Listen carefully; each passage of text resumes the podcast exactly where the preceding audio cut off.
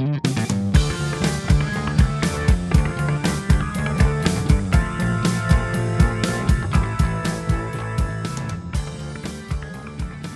Приветствуем вас на волнах подкаста «Вечерняя EBITDA». В нашей рубке находятся Вадим Анпилогов, senior data scientist управления валидации корпоративных моделей Сбера, выпускник Российской экономической школы и автор телеграм-канала Road to CEO. Вадим, добрый вечер.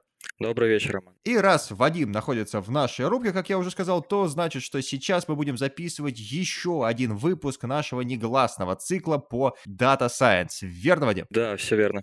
Мы с тобой уже успели поболтать на большое количество тем, и с чем ты пришел сегодня, поделись, пожалуйста. Да, Роман, сегодня мы обсудим, как применяется Data Science в маркетинге, и таким образом запустим некоторый э, цикл новых подкастов э, про анализ данных в маркетинге. То есть в нашем мини-цикле будет еще один цикл, это как в Inception с Ди Каприо, сон во сне другого сна, что-то типа того, да, с погружениями? Да, такая некоторая вставка. О, шикарно. И чего уж там лукавить, тема сегодняшнего подкаста называется Data Science, оставит обычных маркетологов без работы. И пока маркетологи точат э, вилы, давай разбираться, почему так может произойти и что за всем этим стоит. Да, я думаю, что стоит начать, в принципе, с трендов, э, которые сформировались э, на сегодняшний день в маркетинге, и почему, собственно, Data Science и Machine Learning могут оставить обычных маркетологов, которые не обладают навыками анализа данных, а без работы. Собственно, какие у нас э, на сегодня сформировались тренды в маркетинге? Первое, конечно, это растущая, скажем так, важность digital маркетинг. Люди находятся в онлайне, маркетинг, в принципе, перемещается туда же, потому что необходимо привлекать людей к своим продуктам, а, заставлять их, в кавычках, покупать свои продукты и, соответственно, борется за а, так называемую target audience, целевую аудиторию, чтобы привлечь э, к покупке через определенные онлайн-каналы к своим продуктам. В принципе, привлекать аудиторию через онлайн стало легче. Если раньше необходимо было привлекать аудиторию при помощи листовок, реклам в газете, такие прям старые-старые методы, то сейчас э, достаточно сделать рассылку через имейлы, э, сделать пост в социальной сети и посмотреть, как через какой канал будут приходить потенциальные покупатели. Второй тренд — это анализ маркетинговых каналов, или, как по-другому его называют а, маркетологи, marketing analytics. А, собственно, в чем он заключается? Обычно происходит анализ и мониторинг затрат и усилий, которые были потрачены на тот или иной канал, через который потенциально будут привлекаться покупатели. А здесь э, необходимо понять, что привлекает клиентов в рамках определенного канала, почему он пришел именно оттуда, почему он кликнул на вашу email, почему он перешел через определенный там социальный пост, все данные эти собираются, анализируются, и создается некоторая картинка потребителя и понимание, почему он а, был привлечен именно через этот канал. Кроме того, также в рамках такой аналитики дается некоторое описание, понимание, какие люди приходят через определенные каналы. И также оценивается cost effectiveness каждой маркетинговой кампании. И третий тренд, который сейчас сформировался на рынке, это индивидуальный подход или таргетная такая реклама конкретному покупателю или конкретной группе людей. Сейчас э, определенные люди, определенная группа людей требуют к себе индивидуального подхода, хотят рекламу, которая персонифицирована именно для них. И, в принципе, здесь как раз-таки тоже может быть полезен Data Science, потому что на основе исторических данных мы можем понять, какая, во-первых, маркетинговая стратегия была использована для той или иной группы людей, и какова вероятность, что потенциальный покупатель купит ваш товар а, с таким или иным подходом, индивидуальным. Интересно, что есть э, некоторая статистика, каждый год проводится так называемая CMO Survey, а, опрос маркетинговых руководителей, которые отвечают за маркетинг в компаниях, Chief Marketing Officer. И на примере 2018 года можно отметить, что в целом а, за пять предыдущих лет, то есть 2013 по 2018 год, число компаний, которые используют анализ данных в своей работе, а, выросло с 30% до 42%. Причем интересно, что для B2C сегмента данная цифра выросла до 55%. И в целом количество компаний возросло на 28% за 5 лет. Это те компании, которые стали чаще использовать ML и Data Science в своей работе. Причем многие а, CMO отмечают, что в течение следующих трех лет, а, то есть с 18 по 21 год, а, что мы сейчас, собственно, с вами наблюдаем, число таких компаний вырастет еще на 39%, что, согласитесь, достаточно много. Да, цифра действительно внушительная, но ты знаешь, да. мне не дает покоя один момент. Сейчас у современных маркетологов, на мой взгляд, и так довольно обширный инструментарий для того, чтобы собирать данные, изучать аудиторию, но при этом они не вешают на себя бэджики data scientist ов. Нет, может, кто-то и вешает, но он вряд ли соответствует, если уж там по-честному. И вот объясни, пожалуйста, что именно собирается произвести Science и машинное обучение в современном маркетинге? Что они хотят поменять? По большей части каких-то кардинальных изменений не планируется, но изменяется эффективность используемых инструментов для анализа тех или иных маркетинговых кампаний, для анализа поведения клиента. По большей части, если резюмировать все эти три тренда, то можно сделать такой вывод, что данных становится все больше, и как последствие этого появляются инструменты машинного обучения и Data Science в маркетинге, и исходя из чего формируются полезные отчеты и дашборды, анализируется поведение покупателей и задействуются или привлекаются новые покупатели. И собственно, если мы берем отдельно взятого маркетолога, то, скорее всего, его так называемая capacity, его силы, его возможности, они несколько ограничены.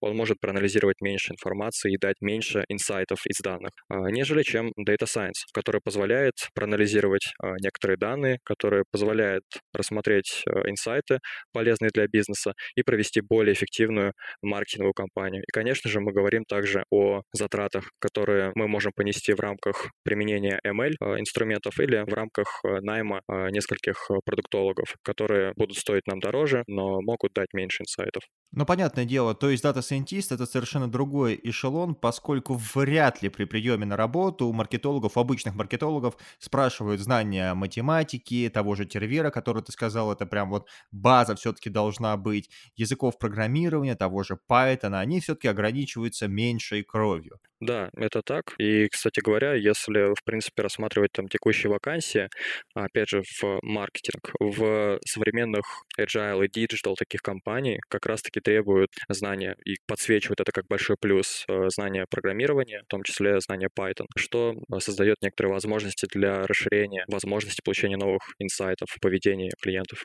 Так, теперь, я думаю, пора углубляться, и давай поговорим о том, как это вообще будет происходить. Да, Весь собственно, процесс. как Data Science применяется в маркетинге. Начнем с таких азов, как это работает, какие виды анализов есть.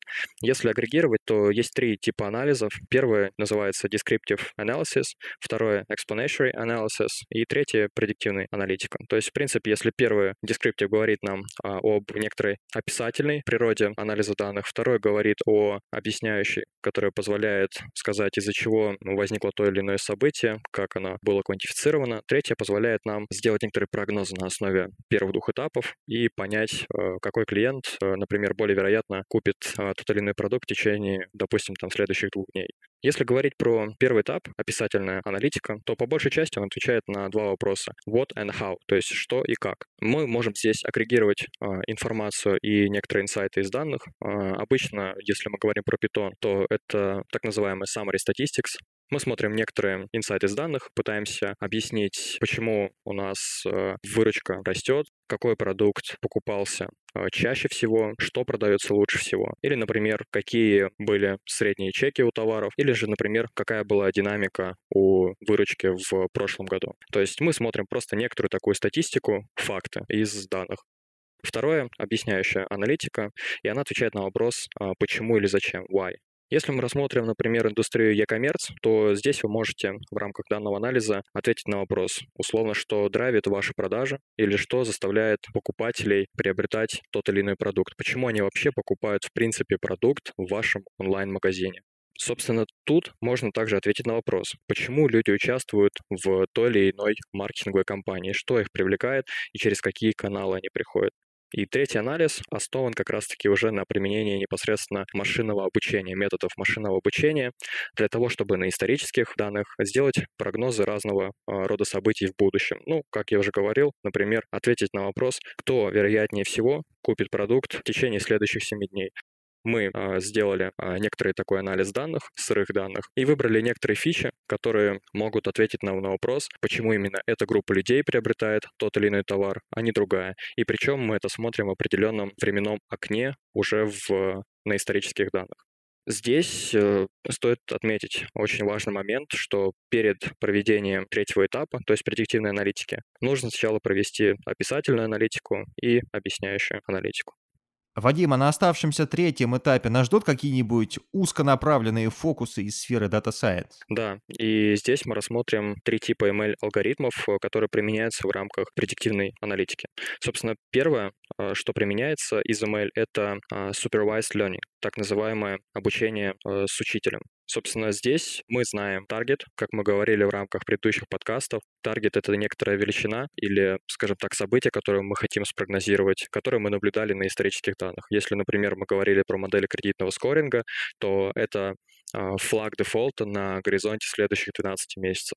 Мы знаем на истории, кто покупал данный продукт, какая группа людей, и мы можем сформировать на основе этого таргет. И здесь нам нужно построить некоторые фичи на основе истории, которые бы описывали поведение клиента в течение определенного периода времени. Например, возраст, адрес э, или география э, покупки, дата последней покупки и так далее. Следующее — это unsupervised learning, то есть обучение без учителя. Обычно здесь мы не можем наблюдать таргета, и мы не знаем, как его сформировать, у нас просто нет истории. Здесь же обычно решаются задачи кластеризации, и эти задачи решаются в том числе в рекомендательных системах. Например, Например, а, мы можем разбить клиенты на некоторые группы или подгруппы на основе их поведения или общих характеристик. То есть обычно здесь э, могут решаться такие задачи, как, например, разделение бренда на основе каких-то характеристик. Очень примечательно, что в Рэш мы рассматривали такие кейсы, посмотрели, как они строятся, как они реализовываются в Python. И, например, мы можем на основе такой задачи прогнозировать а, или предсказывать, что за бренд а, представляет покупатель, когда говорит об определенных характеристиках или когда он читает текст, что он представляет у себя в голове про тот или иной автоконцерн. Например, если мы говорим про большую машину, мощную, 4 на 4 привод, черная, с большим выхлопом, большим потреблением бензина, мы можем говорить о том, что это пикапы или внедорожники бренда GMC. Или мы говорим, например, если анализируем текст про быстрые машины, классный дизайн, яркие цвета, возможно, это связано с Ferrari. И таким образом мы прогнозируем представление клиента о том или ином бренде. И третий метод — это reinforcement learning. А, здесь обычно мы хотим построить модель, которая будет постоянно обучать обучаться сама на себе. Здесь модель обычно применяется в рамках э, прогнозирования эффективности той или иной маркетинговой кампании. То есть какую компанию следует использовать для привлечения клиента, чтобы это было менее затратно и чтобы это повышало конверсию охвата. А, потенциальных покупателей в реальных покупателей. И здесь обычно модель изучает, собирает некоторые инсайты на основе своей же а, работы, на основе результатов своей работы. И после ряда итераций, после совершения ряда ошибок, она понимает, где какие каналы приносят наибольшую прибыль а, с точки зрения конверсии покупателей и где она работает менее эффективно, где эффективность меньше. И после этого а, она собирает результаты данных о своей работе и рекомендует использовать ту или иную маркетинговую кампанию, что, согласитесь, в принципе, а, очень здорово и заменяет порой месяцы или недели работы команды маркетологов при выборе той или иной маркетинговой стратегии. И на последнем этапе я предлагаю рассмотреть э, коротко, что необходимо для того, чтобы использовать эти три алгоритма в принципе, если агрегировать, э, то здесь есть шесть основных этапов. Кстати говоря, мы их рассматривали в рамках э, построения модели кредитного скоринга. И первое — это так называемый problem definition. Мы определяем ту или иную проблему в маркетинге, которую мы хотим решить. Второе — это у нас э, сбор данных или data collection, так называемый. Третье — это data preparation, в рамках которого мы подготавливаем данные для последующего анализа, делаем некоторые математические преобразования и, собственно, переходим к следующему следующему этапу это анализ данных, где мы непосредственно смотрим на сами преобразованные данные и извлекаем некоторые инсайты, понимаем, как у нас вела себя статистика, а, что у нас было с динамикой продаж а, тех же самых и прочее, прочее, прочее. А, следующий этап — это featuring engineering. Это порой самый важный этап в анализе данных, который позволяет сформировать некоторую базу для построения прогноза. А, и, собственно, уже самый последний этап — это построение модели. Мы выбираем алгоритм и на основе построенных э, фичей строим э, саму модель. Очень интересно отметить такой момент, что прежде чем строить ML-модель, многие руководители э, в маркетинге, ну и, в принципе, сам бизнес того требует, это именно понимание, а, за счет чего привлекаются покупатели, а, за счет чего тот или иной канал привлечения клиентов эффективнее, и для этого необходимо дать какие-то конкретные цифры и конкретное понимание, какой фактор был важнее а, или менее важным. И для этого обычно используется а, модель логистической а, регрессии, после чего мы, собственно, переходим уже к самой ML-модели. То есть мы уже на этапе логистической регрессии отобрали наиболее важные для нас факторы, и после этого на основе них строим новые фичи для ML-модели в виде нейронной сети, в виде бустингов и других методов, которые уже позволят построить более точную модель. Кстати, очень интересно, что а, даже в таких компаниях, как а, BCG Gamma, более активно стараются использовать ML-модели, а, связанные с маркетингом. И, в принципе, я так понимаю, что большая часть задач именно на сегодняшний день связана с тем, чтобы повысить эффективность продаж, повысить эффективность маркетинговых компаний. И если вы будете отбираться в BCG Gamma, если вы захотите там работать, то, то из моего, скажем так, недавнего опыта могу сказать, что ряд задач, которые вас ждет на тесте, на отборе, будут как раз связаны с маркетингом и применением Data Science в маркетинге. Поэтому, а, еще раз повторюсь, а, тема анализа данных, машинного обучения в маркетинге очень актуальна. Да, и чтобы как следует овладеть ей, мы категорически советуем вам прослушать все подкасты, которые мы с Вадимом записали в последнее время по Data Science и не только о том, как попасть в Data Science. Сегодняшний подкаст, какую роль Data Science играет в маркетинге и будет играть. Потому что инструменты машинного обучения, нейросети и прочие фичи инжиниринг, я прошу прощения, что, что я так привольно изъясняюсь, они, как мы выяснили, маячат на горизонте, команде не только у дата-сайентистов, но еще и у маркетологов. Вадим, благодарим тебя за сегодняшний выпуск. С нетерпением ждем следующего, в котором, как всегда, мы будем еще глубже погружаться в тему data science и в тему, как выяснилось, маркетинга. Да, Роман, как всегда, готовимся к погружению или так называемому deep learning, обучению. Вместе с нашими слушателями, которым, я надеюсь, нравится наш цикл подкастов, нравится наш подкаст в целом, и которые будут следить за всеми обновлениями вечерней и биты. Что ж, прощаемся со всеми. Спасибо, кто зашел сегодня на огонек. До новых встреч и всем всего доброго. До свидания.